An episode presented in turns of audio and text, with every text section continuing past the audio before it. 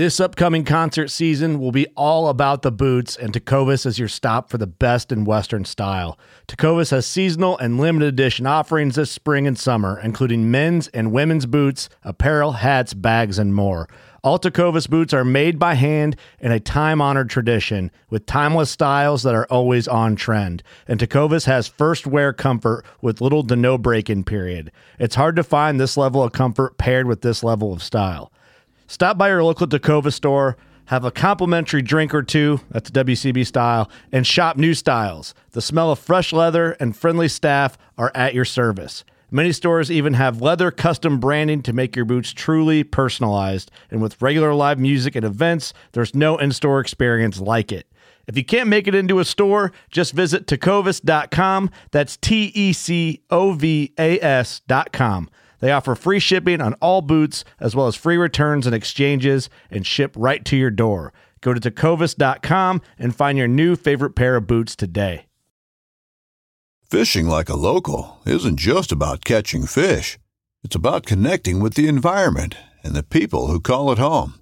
It's about hearing the stories and traditions that have been passed down for generations and sharing unforgettable moments with the people you meet along the way. Fishing like a local is having an experience that stays with you forever. And with FishingBooker, you can experience it too, no matter where you are. Discover your next adventure on Fishing Booker. Welcome to the Whitetail Legacy Podcast. and we get the back view of him, and I mean it's just a mega. 52 yards is a long shot. Uh, Magnum PI, is what Yeah. we named him. No idea, Just but a magnet. yeah, just a Magnum. Come on, Cam last year we, we said probably 150, mid 150. Yeah. Same doe from the morning come out with that nine pointer.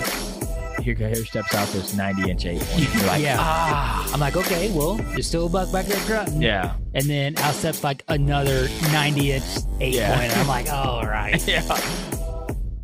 bro, Yeah. bro. Yeah. You're like, I'm like, deer right there. Yeah, like And he's 30 already yards. 30 yards. Yeah. He he was literally five yards from the base of the tree. Could have been had a buck down at 1:40 in the afternoon, back there deep on public.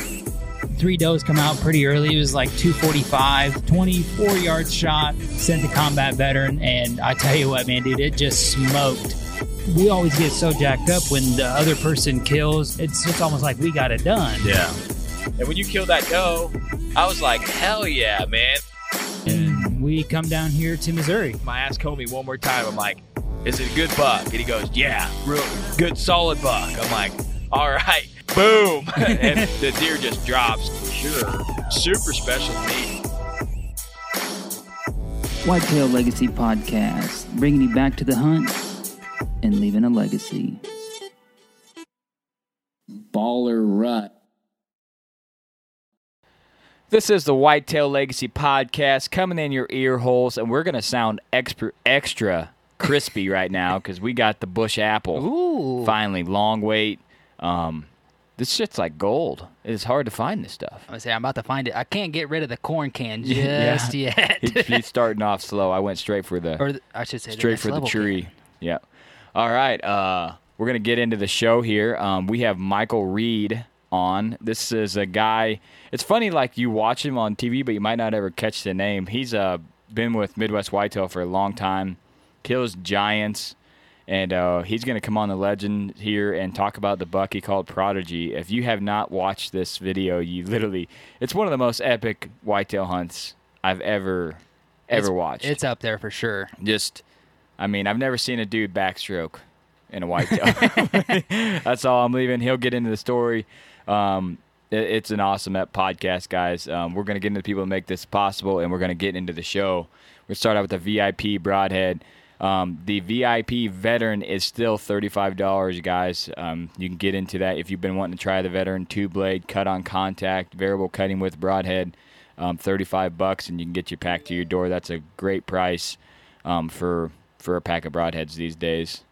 Um, all American made product. You got the VIP shout out? Yeah, this week's shout out is uh, a two parter. This is part one. Uh, This week is going to be Tyson Trunkhill. Uh, he has 21 years of service, and uh, he's always used archery as a form of therapy and release from his symptoms of PTSD. So uh, we'll continue on with his shout out uh, next week. But uh, for this week, right now, we just wanted his personal shout out. And uh, Tyson, we appreciate your service.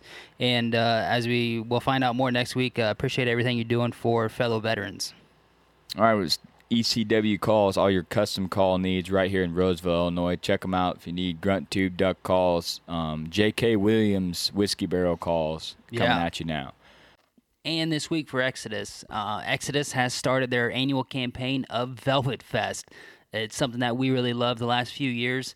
Um, if you're not familiar with it, it is basically the official start to the deer season, and you know Exodus is just helping everybody make sure that their cameras are out there taking pics and uh, just getting you more jacked up for season than you probably already are. Um, I know when Velvet Fest comes around, man, that just means season's getting closer and closer. Um, also, Velvet Fest is a great time to pick up a new camera from them. Um, here's the deal: every single camera order comes with a random prize card that you'll have to scratch off to reveal the prize. Um, I've been told they've got some big deals going on, uh, so you're not going to want to miss out.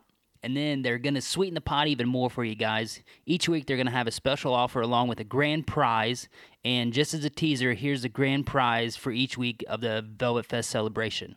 Week one, they got a 2021 October archery hunt with Steve Shirt Guide Service. Week two, they have a shoulder mount from Urine Taxidermy. In week three, they got a September archery hunt. This season, with Wicked Obsession in Kentucky and a shoulder mount from the national award winning studio Full Draw Taxidermy. So, uh, some pretty big prizes right there. For any orders on the website during the designated week, you'll be automatically entered with any purchase on the website for the grand prize. So there's a lot to do in this campaign. So you just want to head over to ExodusOutdoorGear.com and uh, make sure that you're on their newsletter because you won't want to miss out on any of those opportunities. Um, if you're not familiar with Exodus, just give you some cliff notes about their company. Over the last five years, Exodus has consistently shown that they build quality trail cameras that flat out work, and of course, the best trail camera warranty period that we love. Every single camera is backed with a five year warranty that comes with theft and damage coverage. Uh, yeah, five years. I, mean, that's literally half a decade. So the Exodus five year warranty, but you're most likely not going to need it because your camera's already built to last. So um, be sure to get them pics and use the hashtag VelvetFest. That's with a capital V and a capital F. And uh, be sure to get in there and get a get a camera picked up. All right, you got next level dealer of the week. Yeah, this week's dealer for next level is going to be Andrew Denbo out of Ozark, Missouri uh, which would be in the southwest part of the state. Um, Andrew owns his own lo- own lawn and landscape business, and he also does food plots for uh, fellow hunters. So you can reach Andrew at 417 818 4748, and uh, that'd be Andrew Denbo in the Ozark, Missouri area. Nice. Yep, that's kind of where I grew up, just north there. So. All right, let's get into Ingram's outdoor obsession. All your taxidermy needs. Um, Ingram came out is going to spray the food plot for us. Just huge shout out to him for being a solid taxidermist and just a good friend, man. We, we he helps us out a bunch, and yeah, I can't wait to return the favor. He's been mountain buck so much he hasn't even been able out to go put cams or stands or anything out. Oh so, wow! All right, let's get in the show. All right, we got Mike Reed from Midwest Whitetail on. How you doing tonight, man? Doing great. Hey, thanks for having me. Yeah, thanks for coming on. That's pretty awesome. We did. I didn't know we were so close, man. We could have maybe did a in person one sometime. But we uh we really appreciate you coming on. We're going to talk about a buck that you killed named Prodigy, who is just the film is absolutely epic. Um, one of the coolest whitetail films I think I've ever seen, and uh, we're not going to ruin it right here at the beginning. But uh, just let the listeners know a little bit more about you and uh, what you do for a living and where you're at right now. Yeah, so I'm uh, I live in eastern Iowa in the Iowa City area. I've been here for about uh, 12 years now. I grew up in South Louisiana. Uh, started hunting about age 10. Uh, learned everything from my grandfather. hunted public land for, you know, over a decade and learned some woodmanship and all that. Got eight with the bow hunting bug and moved up to Iowa for work, really. I'm a head and neck surgeon. I uh, actually did my residency training at the University of Iowa and my wife and I just fell in love with Iowa and ended up staying up here, which which works out pretty well for a deer hunter. And uh, I bought my first farm up here about uh, six years ago, and I've just kind of gotten into all the management and trying to grow the the biggest bucks we can, and and uh, spend a lot of time in the in the tree during bow season. Yeah, I remember an episode where I think it was like your first hunt on a farm you just had bought or something, and you passed like a mid 160s. You're like, we're gonna we're gonna let this one pass. I'm like, man, the first hunt in, that was it was like some uh, like a swampy CRP kind of area. Yeah, it, that's happened maybe more than once. Even it seems kind of crazy to look back, but you know, I didn't start out that way. Obviously, I mean, I I I grew up hunting public hardcore. I mean, if it was brown, it was down, and like slowly but surely, I uh, my hunting, uh, you know, goals changed. And I mean, I never forget when I first started kind of targeting, you know, five year olds, and uh, that was on a farm I hunted back in Louisiana. That was under a good management plan, and when you start seeing what they can become over time, you know, it becomes more interesting, especially once you get a few good bucks on your belt. You want to get some bigger ones. And people often say, I can't believe you passed that. It's like, well, you know, if I, I've killed a couple of them and it's not for everybody, but I'm ready to try to get the next one. And, you know, obviously we have some limited tags here in Iowa. It's not like it's a free for all. So you got to be a little bit selective. And I, I spend a lot of time in a tree. So I try to get the biggest ones I can. Yeah. I feel like everybody starts off, you know, that transition where, they would, you know, they just want to kill everything, and then once you, if you fall in love with hunting and you hunt so much, when you get past that, man, I can't kill a six pointer because then I done buck hunting. You know, mm-hmm. you done burn right. yourself, and a bigger deer comes out in November, and you're tagged out in October, and you just keep putting the time in, and eventually you get to the stage we're at. You know, I mean, where we're trying to kill nice deer, and then you get you shoot a bunch of nice deer, and then you get the you know the stage you're at where you just want to kill absolute giants. You know what I mean? So yeah, it's just, just a transition of mm-hmm. you put more time in, you get older, you get a little older. It's almost not about I have to kill. It's more like I want to kill something that I, you know, I want to kill this. It's, if I kill, cool, but I want to kill this. You know what I mean? So I yeah, think that goes or even everybody. a particular buck. Yeah, exactly. Yeah. spending a whole year just chasing one particular deer or two particular deer. You know, now I'm my oldest daughter. I've got five little kids, uh, three girls, and then twin boys, and they're all between the ages of two and eight right now. But my daughter, um, she oddly enough, her first deer was like a 160 inch deer, six and a half year old that I had three years of history with. You know, and I'm like, ah, I probably ruined her, but. uh you know, I've always tell her when we go out there, we can shoot whatever. You know, you just want to instill that uh, interest in hunting and and make it fun and and uh, so yeah, I'm definitely. It's a natural progression. I mean, you want to get people out there hunting and have interest, but eventually, I think we all kind of end up here where maybe hunting particular bucks. Yeah, my uh, my wife wanted to get into hunting fear, something fierce, and I was on one of her grandpa's farms. I no longer hunt any of those, but um, she was I kept passing this eight pointer, kept passing this eight pointer. I'm like, man, this deer's got to come back out when she's out here. And then she shot it. It's right at a 138. And then she's just like, I'm good with that. she had, she had, she's went shotgun hunting a couple times, but she won't shoot does. She's just waiting for a giant, you know what I mean? But she don't want to put the time in to kill a giant. She just wants sure. to go out there and get lucky again now. So I did ruin her. She's like, oh, I killed one nice one. I'm done. You know what I mean? Yeah, yeah, but, yeah. That'll do. yeah. That's funny. All right, well, let's get into the story a little bit. You can start off wherever you want. Um, like I said, for our listeners, if you have not seen this episode of Midwest Whitetail, I mean, any episode of Midwest Whitetail, yeah. but especially this one, this one's so awesome. So go ahead and dive into the story of Prodigy.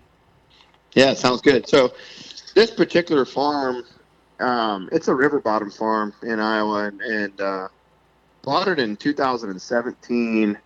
We closed on it in November and um, so we had we had a good year that year. In fact, we referenced some of our encounters uh, that year in the video for the for Prodigy. And uh, I was chasing a buck called Marino. We had actually encountered him that year. Thought he was a four year old, and we were being really selective that year, trying to any deer that we thought might be four, we were passing them and trying to just grow the biggest deer we could. And then uh, 2018, the farm went underwater for multiple months and um, I I never even hunted out there. And so then 19 rolls around, and it's like my first full year on the farm, and we ran cameras in 18, and we ran them pretty hard in 17. So we had there was a few bucks that had made it through, and um, one of the bucks in 18, despite the flood, late season was this deer that looked like a three and a half year old and just had I mean, basically a basket rack, but lots of points. And and um, this deer we called Prodigy. That's how he got the name. We're like, man, what a buck! And pretty sure he was three and a half. And um, he showed up in the summer of 19, and he had blew up. I mean, I think he added, you know, 40 inches. And basically, we started going back and forth, me and my buddy I own it with, about whether or not we should shoot him. And both of us like to target five and a half year old bucks or older. So if we were in a bubble and we could pick when we shoot deer, we would not shoot any of them until they hit five and a half. Obviously, we're not in a bubble, and this farm's about 200 acres, and um, it's not like we're in a big a big co-op. And so we kind of just crossed our fingers, like, well, let's not target him. Let's see what happens. Who knows where he's going to end up? He might not even be on our farm. This, you know, he's just here in the summer, like just not knowing what would happen. We kind of started the year thinking we wouldn't necessarily target him, which uh, he disappeared. I mean, we are getting pictures of him pretty infrequently. And then I was hunting the farm. I actually shot a great buck uh, October 26th, hunted like a low 170s, 172, 173 buck with my bow on that farm. And so my year basically last year was already awesome after that hunt. And uh, I, Jared went in there, my, my buddy Jared Mills that owns it with me, and killed a good buck a couple days later. And I said, well, I got another tag. Let me get back in there and hunt this buck we called Merino that we had three years of history with. And lo and behold, you know, Prodigy showed up, and he was just all over the farm on cameras, running all around. November 2nd, I went in there and uh, made a hunt, kind of a surveillance hunt. Did a hanging hunt, hung a set off in the in the wetland where I could see a lot of the farm. And this deer comes out, Prodigy, and ends up coming all the way into 30, 35 yards, tearing up a tree. Crazy encounter. And in my head, I'm like, well, he's a four year old and I'm not going to shoot him. And, uh, you know, then he keeps getting bigger and bigger and bigger as he gets closer and closer and closer. I'm like, this is 200 inch deer. And I'm sitting here with a bow in my hand and I'm just, not in my hand, a bow on the hanger and uh, Sony in my hand just filming him. And uh, ultimately decided to pass that deer that evening and uh, kind of came home and, and talked to my uh, co-owner, my buddy, and kind of circled back around on on what we should do with him. And uh, you know, it's hard to pass a deer like that, even for someone who does try to shoot, you know, mature deer or five plus year old deer. I ended up calling multiple neighbors, you know, a lot of those guys, see if they'd be interested in passing him, and um, you know, seeing if what we look like the next year. Because if he's 200 at a four-year-old, could I mean, could he be one of those deer that's 250 at, at five? And, and everybody was like, "Dude, you're crazy." None of us, we're all hunting him. We're not passing him. And so at that point, I said, "Well, you know, if I get another chance with the bow, you know, I'm going to take it." I was still in there hunting Merino. Merino's six and a half year old deer that we had three years of history with, but knowing that you know, there's a possibility this deer would come in uh, if I was out there. And sure enough, November 5th, uh, beautiful day, cold. It was like 28 degrees that morning, northwest wind, high pressure, clear blue skies. Um, started off, the morning was kind of slow, and then he ended up coming in, you know, later in the morning. That hunt was complicated by uh, a coyote coming in about 9 o'clock. I, I think we talked a little bit about this uh, through messaging earlier, but this coyote's rolling out of the timber, and w- this farm is full of coyotes. And so I thought, well, you know, I wasn't seeing much deer. I'd seen a fawn, a doe, and maybe a small buck, and so I'm going to try to shoot this coyote. And I just squeak at him with my mouth, and he comes in, and I shoot him. And I didn't hit him well. He kind of wheeled into the arrow when I shot, and I wasn't quite sure where I shot him, but the, I didn't get a pass through. The arrow was uh, just hanging out, and he ran back into what we call the the peninsula. And I was just trying to, I was reviewing the footage and talking with my camera guy, like, what, where did I hit this thing and what happened? And the next thing we know, we hear a bunch of grunting, and I look over, and here comes Prodigy with another small buck and uh, chasing a doe. And he just, it all happens really, really fast, but he runs into 15 yards. And this particular tree, the previous landowner had, uh, he was a uh, traditional archery hunter, and so he had to stand in that tree like at 12 feet, and that doesn't work real well. It's an old cottonwood. There's no branches on it, and so with another camera guy and like into November with minimal leaf cover, I usually I, I need we need to get higher so I don't get picked off. So that morning, I actually climbed into the old stand, and then I put four more sticks and a pair of stands. So I was about 35 feet off the ground, which I don't normally try to get that high, but in the dark, you know, doing hanging out in the dark, I don't quite realize how high I am. Anyway, we ended up being way up there, and at 15 yards, uh, you know, anybody that's been bow hunting and had a deer kind of come under them that close, that that's a really steep angle. And I've had big bucks before that I end up hitting in the shoulder blade because of that. So, you know, I aim a little bit back to make sure I don't hit the shoulder blade, and I hit him where I was aiming, which was basically back of the lungs. Got a nice mule kick, and he runs off chasing this doe, still grunting. He didn't even know what happened. And uh, review the footage. I ended up getting down, checking the arrow, got bright red blood immediately, bubbles in it, so I know it's a long hit. And we're pretty confident. So we call the troops, and everybody comes over, and we review the footage. We all agree we're good to go. It's been about three hours. and we pick up the trail. Well, as we're trailing this buck, he's bleeding great out of both sides high spray up on trees. I mean, he's just, I'm like, this deer's not going to be far at all. We're all just super confident as we're going down the blood trail. and then we end up, it's a, it's a wetland, so there's canary grass and sand, and it's a pretty difficult uh, area or type of terrain to follow a blood trail in. And at some point, we got four guys kind of looking, and someone says, I got blood over here. And so we just jump to that blood and we keep going.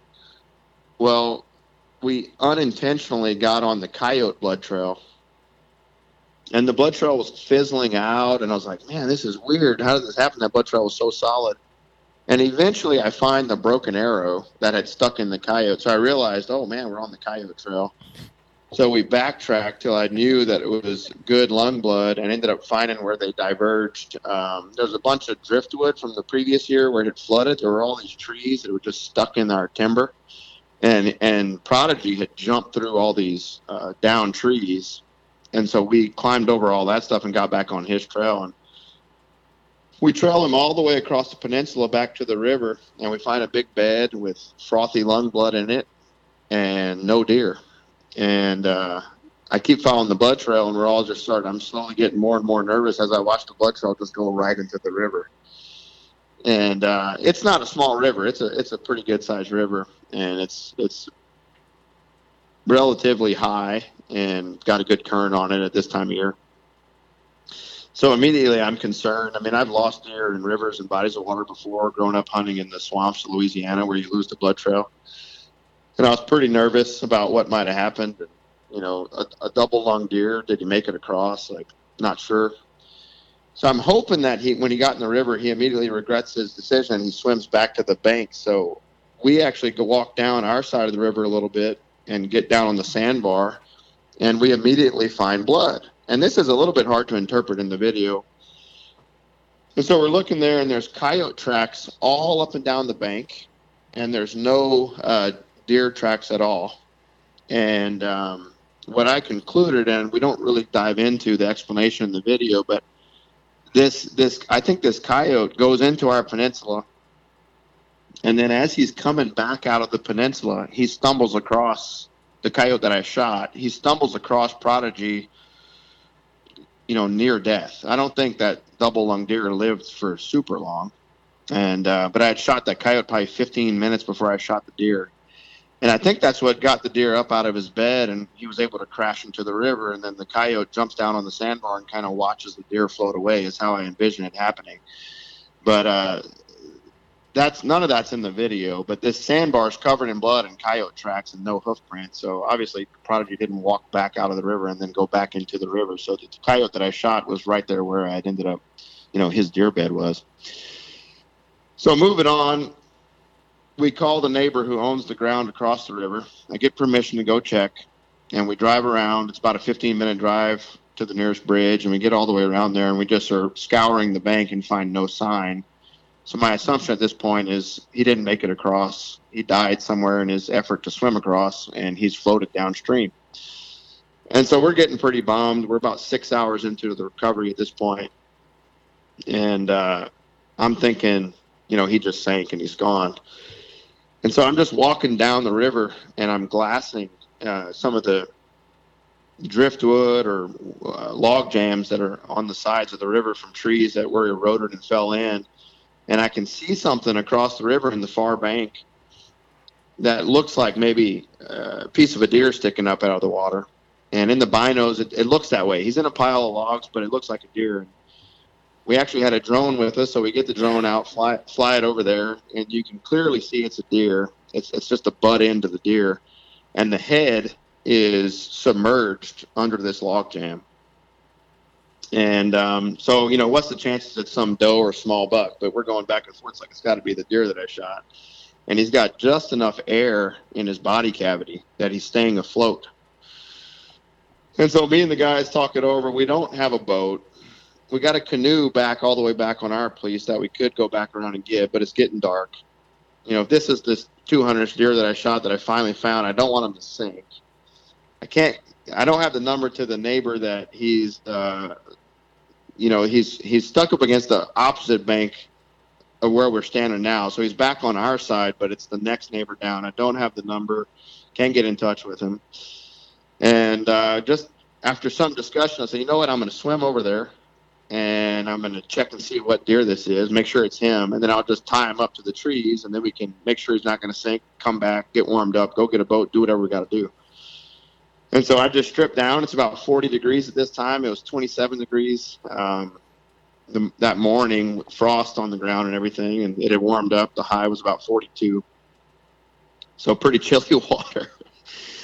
and uh, I swim across the river and uh, climb up on the uh, down tree there, walk over, grab him by the legs. Another thing you don't see in the video is how difficult it is for me alone to lift this 240 pound deer out of this water. He's waterlogged. He's full of water. You look like And a stud. You look like you just Yeah. grab and pull right out.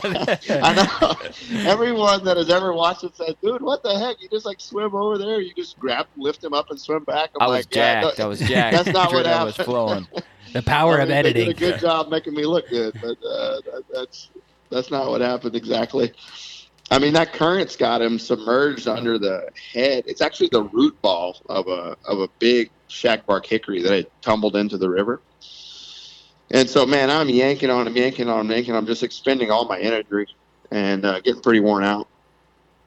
I had swam over there with um, 40 feet of a like a black tow rope kind of thing.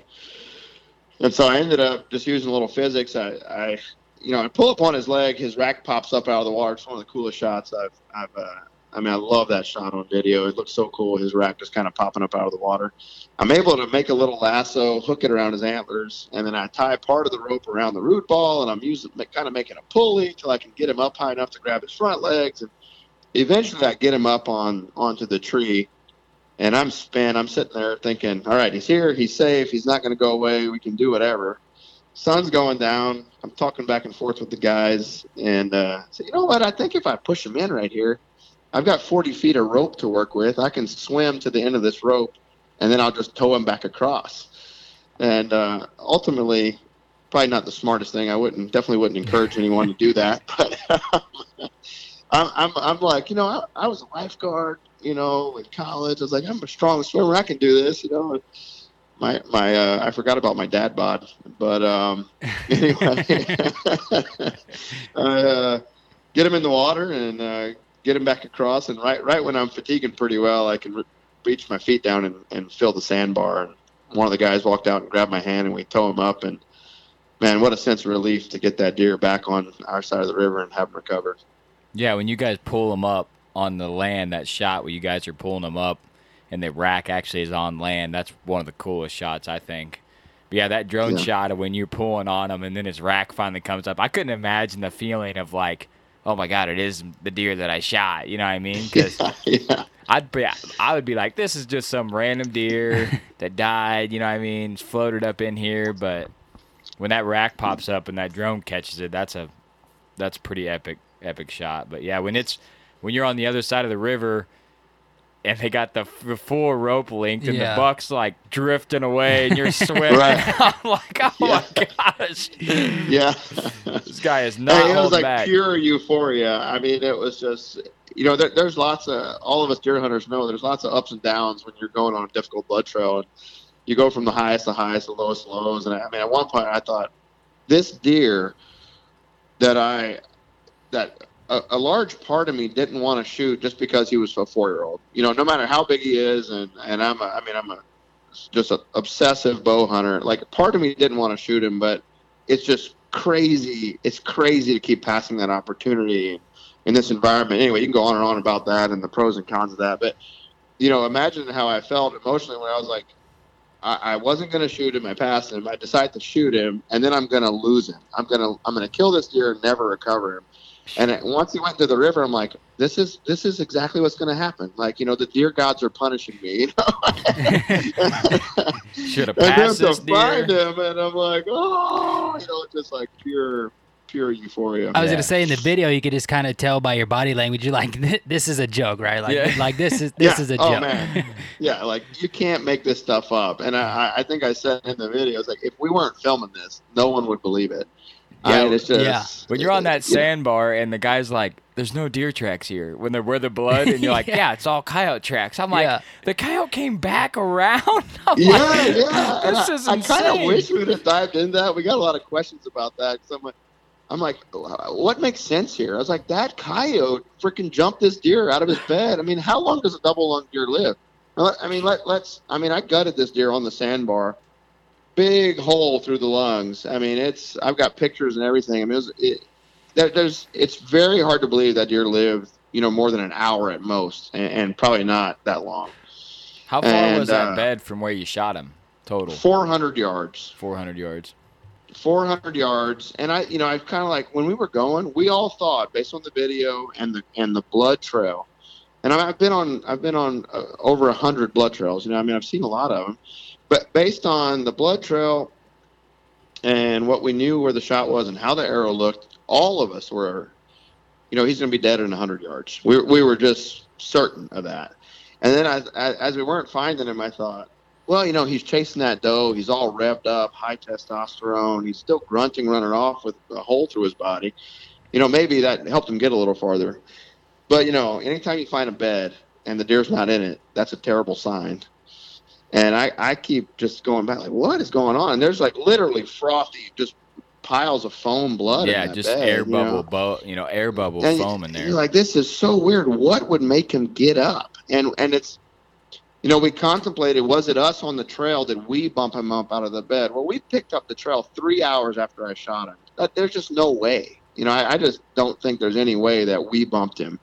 And so, what else makes a a, a near deer dead, uh, near dead deer get up out of a bed and jump in a river? And then I find all that coyote sign right there, and uh, confirmed by the blood in the tracks is this coyote that I had wounded. I'm like, that's got to be what pushed him into the river. But and then I, I range it with my rangefinder, and you know he floated about 750, 800 yards downriver before he got caught in that log jam. So he went. I mean, he went a ways downriver. Wow. Um, you know that's almost that's almost half a mile or so. Yeah, and he was on the same side, so more than likely he, you know, he was so close Didn't to make death. it He just got out there, Yeah. got ten foot into the water, and you could even see when he was going down that hill from the video, the tracks. You can tell that he's barely standing. He's like sliding, and Right. you he's know, hurt. he's He's, hurt bad. he's hurt. So that makes sense. He got out there ten foot and then just probably flopped over Mm-hmm. and laid there for a while, and then the current finally just took him down. So luckily, yeah, I mean, they, luckily had air in his abdominal cavity, and it hadn't punctured any hole in his abdominal cavity. That that that air in his abdominal cavity is the only thing that kept him up, because his lungs, I mean, big holes through both sides, just took on water, and you got to think he drowned. Like, you know, if he if Yeah. he, he was already almost dead, he he couldn't breathe very long. And what this river, it's um, downstream of where he got in. It's a big hairpin turn. I mean, it's it's just a big hairpin. And so the fast current is on our side of the river. So when he got in, he was in the fast current. It just there's no way. It just took him down, and he just stayed along that outer bank. yeah. I mean, he he would have had to been really strong to make it across because it's it's probably a hundred yards across. Yeah, You know, it's it's, a- far. You can Mm-hmm. tell when you're swimming. You're like, damn, that's like a that's a pretty good sized river. You know what I mean? So Yeah. Oh, wait, and where, where he went in, it's steep banks on both sides and, and about that far across. Where I swam across, you know, the sandbar shortens it down to maybe I don't know, 75 yards or so because the sandbar goes out there a little ways. But um, I mean, where he went in, it, the opposite side is like a straight up 10 foot cliff. you Yeah. know? So I thought, well, if he got out, he got out on that sandbar. And obviously there were no no sign over there, so I ended up figuring it out. But and that's the most that's the craziest hunt. It's not so much the hunt. You know, it's an awesome deer. It's a really short hunt. It's the recovery that sort of makes the video and makes the story. It's just like the craziest recovery I've ever been a part of. Yeah, it's a giant buck, and you know, awesome that you passed him and then decided to shoot him and you got the second encounter. But then the recovery, I mean, tracking the coyote, I, I, I've, I've done something similar to that, but I tracked the blood trail. So I'm hunting public. I just shot a really solid nine pointer, and I do the thing where, oh yeah, smoked him. I leave, go back to the truck. There's a guy there. I said, hey, I just killed a buck, and of course, you know, he, he's like, yeah, I'll come help you. You know, being a good dude, and we get on this blood trail, and I had seen two guys carrying a doe out like Indians on a stick. They just tied their feet on a Oh. stick, and I got on the blood trail of those that doe dripping from them carrying it out on the stick, and then I'm tracking, tracking, tracking, and I find a giant gut pile, and I'm like, someone's done gutted my deer and rolled out of here. You know what I Oh, mean? man. And then the guy got to talk. You know, we got to talking like, what the heck? You know, is going on? And he's like, oh, I'll bet you that's because it was weird to me that the deer circled back from where he came from after I shot him. You know, Yeah. And uh, we ended up just leaving that night and i came back but it was like midnight and we're at the freaking gut pile. I'm like i'm done. I'm, Oh. 'cause- I'm like there's no way this deer went this far for one. And then Yeah. for two i'm like and it was the weirdest blood trail either. There was like human footprints on it and stuff you know what i mean? You're like but yeah I, i've been there. So when you're tracking the coyote i'm like oh man. Then luckily you found that arrow because if you wouldn't have found that arrow i Yeah. mean it because I think as a camera guy's like, "There's your arrow," and then he's like, "But your whole arrow was back there." yeah, exactly. He's like, "There's your arrow," and I was like, "No, we had a pass." through." It's like, Yeah. oh, I, I mean, at this point on this blood trail, I I forgot I shot a coyote. I mean, I'm not thinking about this oh, coyote Oh, yeah, no. at all, right? You're like, "I just and killed a it, it just I'm not. hits me like a ton of bricks. I'm like, it's the coyote arrow, and we all do, oh, Oh, oh, man. yeah, oh, dude. I mean, we were talking. I was like, something's not right. You know, we're it's like a, it's dark blood instead of that bright red blood we had. It's it's just spotty, and I mean, I think eventually I would have said we got to go backtrack. There's something going on. I mean, there was just something wasn't adding up, you know. And then, uh, but yeah, the arrow helped us sort of realize that a little bit quicker. And uh, but we were probably on the coyote trail for hundred yards. I mean, you know, th- this this peninsula is um, the peninsula is probably 80 to 100 acres. I mean, it's a it's a big, long peninsula that, that the river just another big hairpin curve in the river. So the coyote goes way in there. I mean, you know, who knows how far before he turns around and comes back on the opposite bank where the deer had uh, bedded, because the deer basically crossed the neck of the peninsula and uh, you know, and had bedded down like right on the edge of the river. And that coyote just was had gone into the peninsula and was coming back out on the opposite bank and stumbled across him. But Yeah, I've uh. I've let a deer sit for five hours and it's been half ate by coyotes before. Yeah, so it don't take Yeah, long for them coyotes to. It's unbelievable that you would think, oh, you know, it's one of those shots where it's hard quartering away and you tucked it up in there, but didn't mule kick, you know what I mean? And then then you start thinking, man, maybe I was a little further back, maybe it wasn't as steep as angle as I thought, you know, and I didn't get a pass through, and then you're starting to all these, and you're like, I'm just gonna let them set for a while, and then uh, go in there, and you know, half of it's gone. But it don't take them long to find those deer that are close to death, I don't think, and It's it's true. I mean, I've had them. I've had them. You know, it took me 24 hours to recover them, and and and no no coyotes found them. And then I've had them. There, there was a hunt I'll never forget. I was hunting public land in Kansas. Uh, it's probably about just 2008 or 2009, and um, I'm in northeast northeast Kansas. Had some big bucks in one of those walk-in hunting areas, and I'd hunted out there for a week, seen some great deer, shoot shoot a buck and I'm all pumped up. It's the middle of the day. I shot this deer at 11 a.m., 11:30, walk back to the truck with my stand and, and my bow, and I get my deer cart and all my equipment to get him back out of there. And I I walk back in. It's been about an hour, and I uh, pick up the blood trail, and the deer is dead, not far in there, and he's nearly completely eaten that fast in the middle of the day. So that's like an extreme example. You know, and it's just crazy sometimes. I think if they're just passing by, obviously they got good noses on them, and Yeah, you get Uh, three, four coyotes on there. I think they could.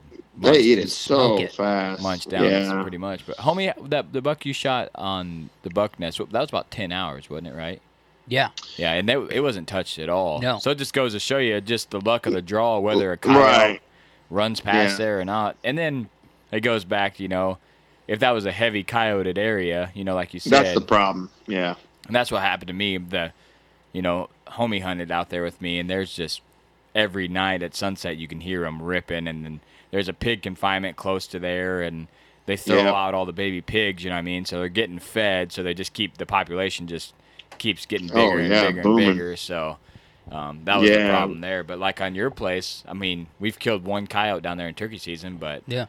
but uh, ten hours and that deer wasn't wasn't scathed, and it, like I said, it died real quick. I was saying too. we smelled him about 80 yards away too. Yeah. So Yeah. Oh, interesting. Yeah.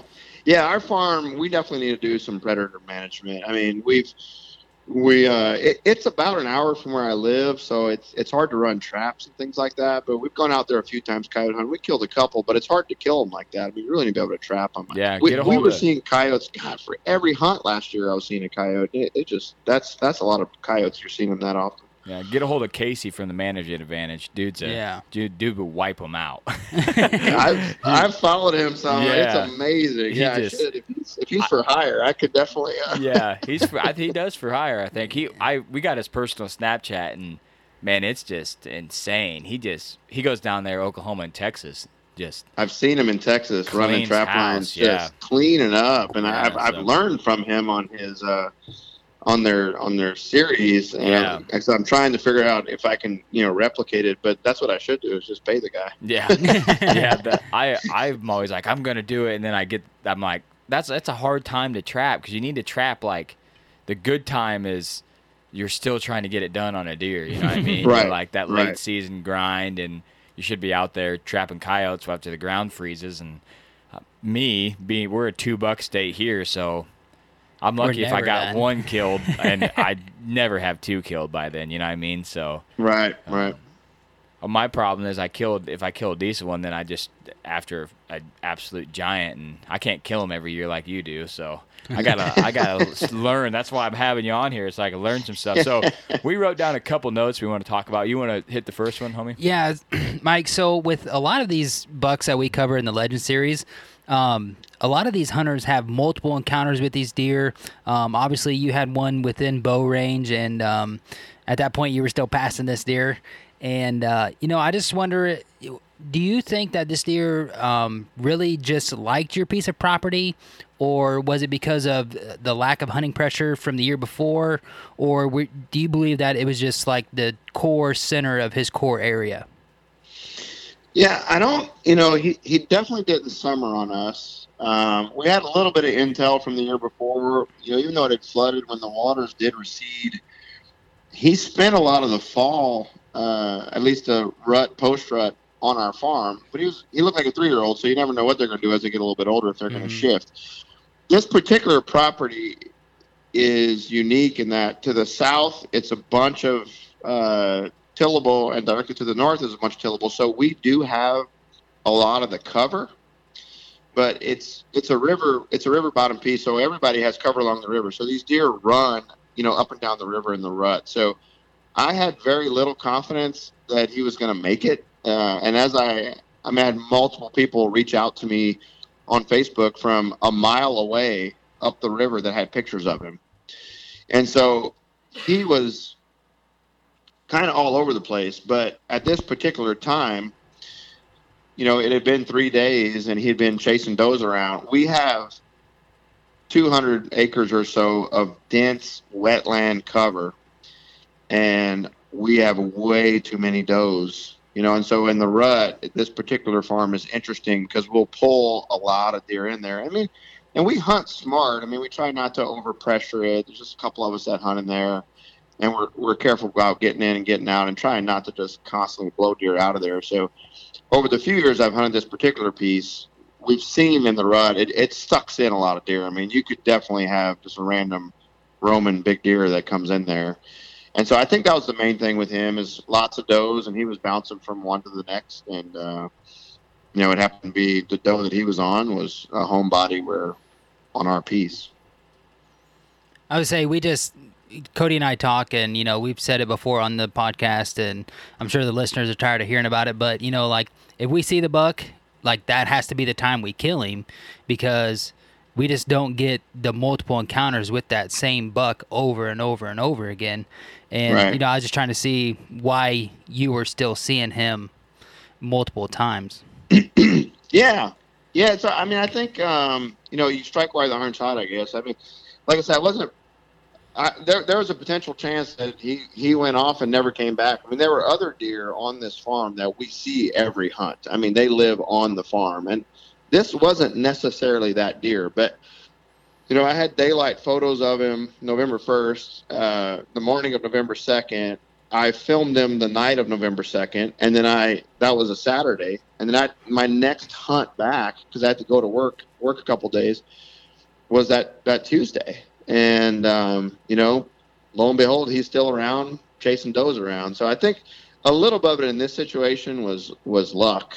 Uh, you know, had I had he not come near me and into bow range, we would have seen how the rest of the season played out, I wouldn't have been surprised if, you know, we didn't have lots of encounters with him.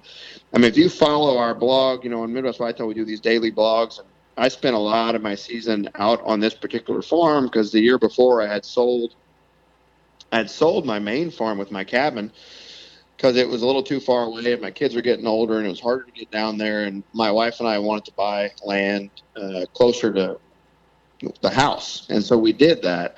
And this particular year i mean this this was the main farm i was hunting and there were a couple really nice deer that we filmed.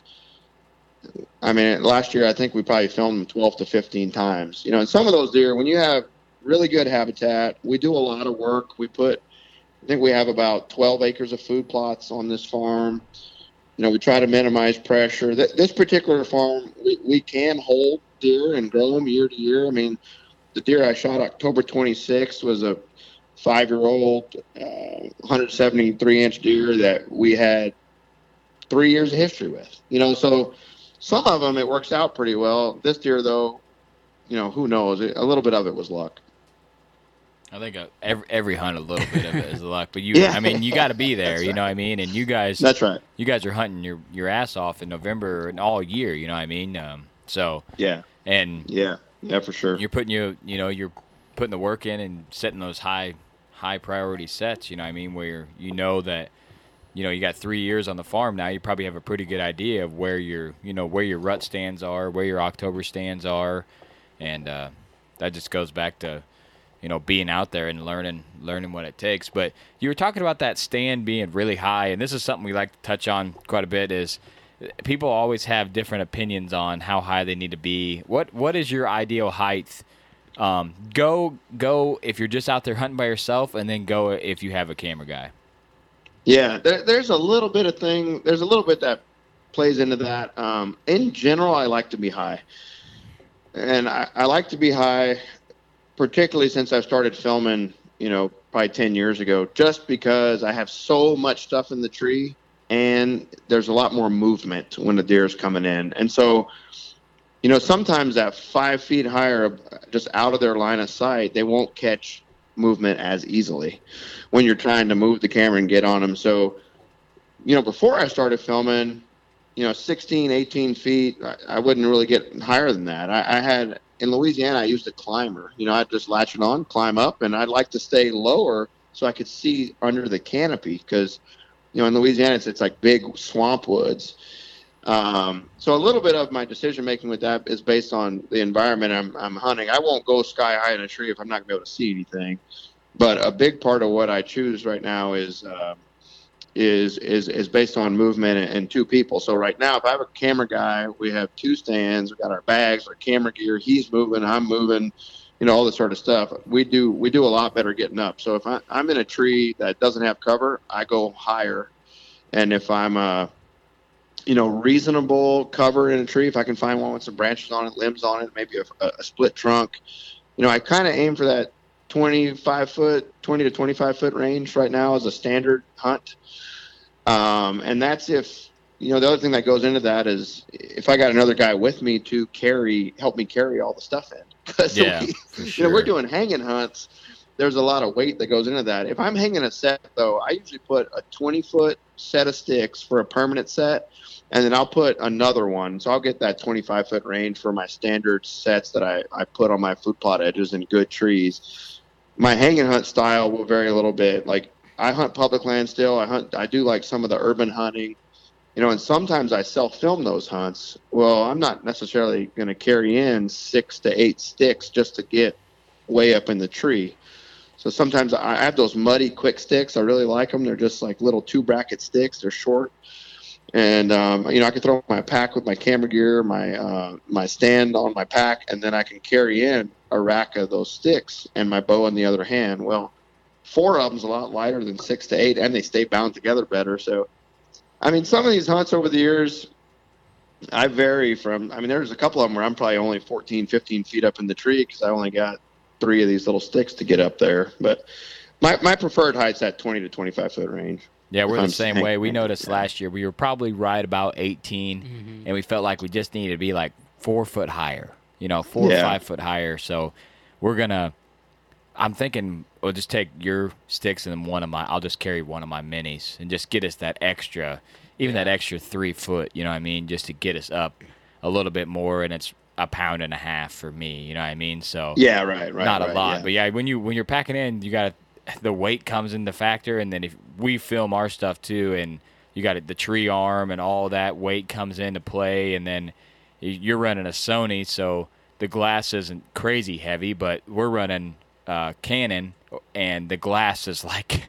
It's a brick. Yeah, it's one of the lenses is eight pounds. You know what I mean? So that's like your Right. stand. You know what I mean? So yeah. Well, So- what's funny is I, I we carry in actually our standard the standard camera setup. I've got a Canon 4K, you know, camcorder that comes in, and then we've got the Sony mirrorless DSLR, and often we have two of those. I mean, I'll have one, and the camera guy will have one because I'll just shoot B-roll myself.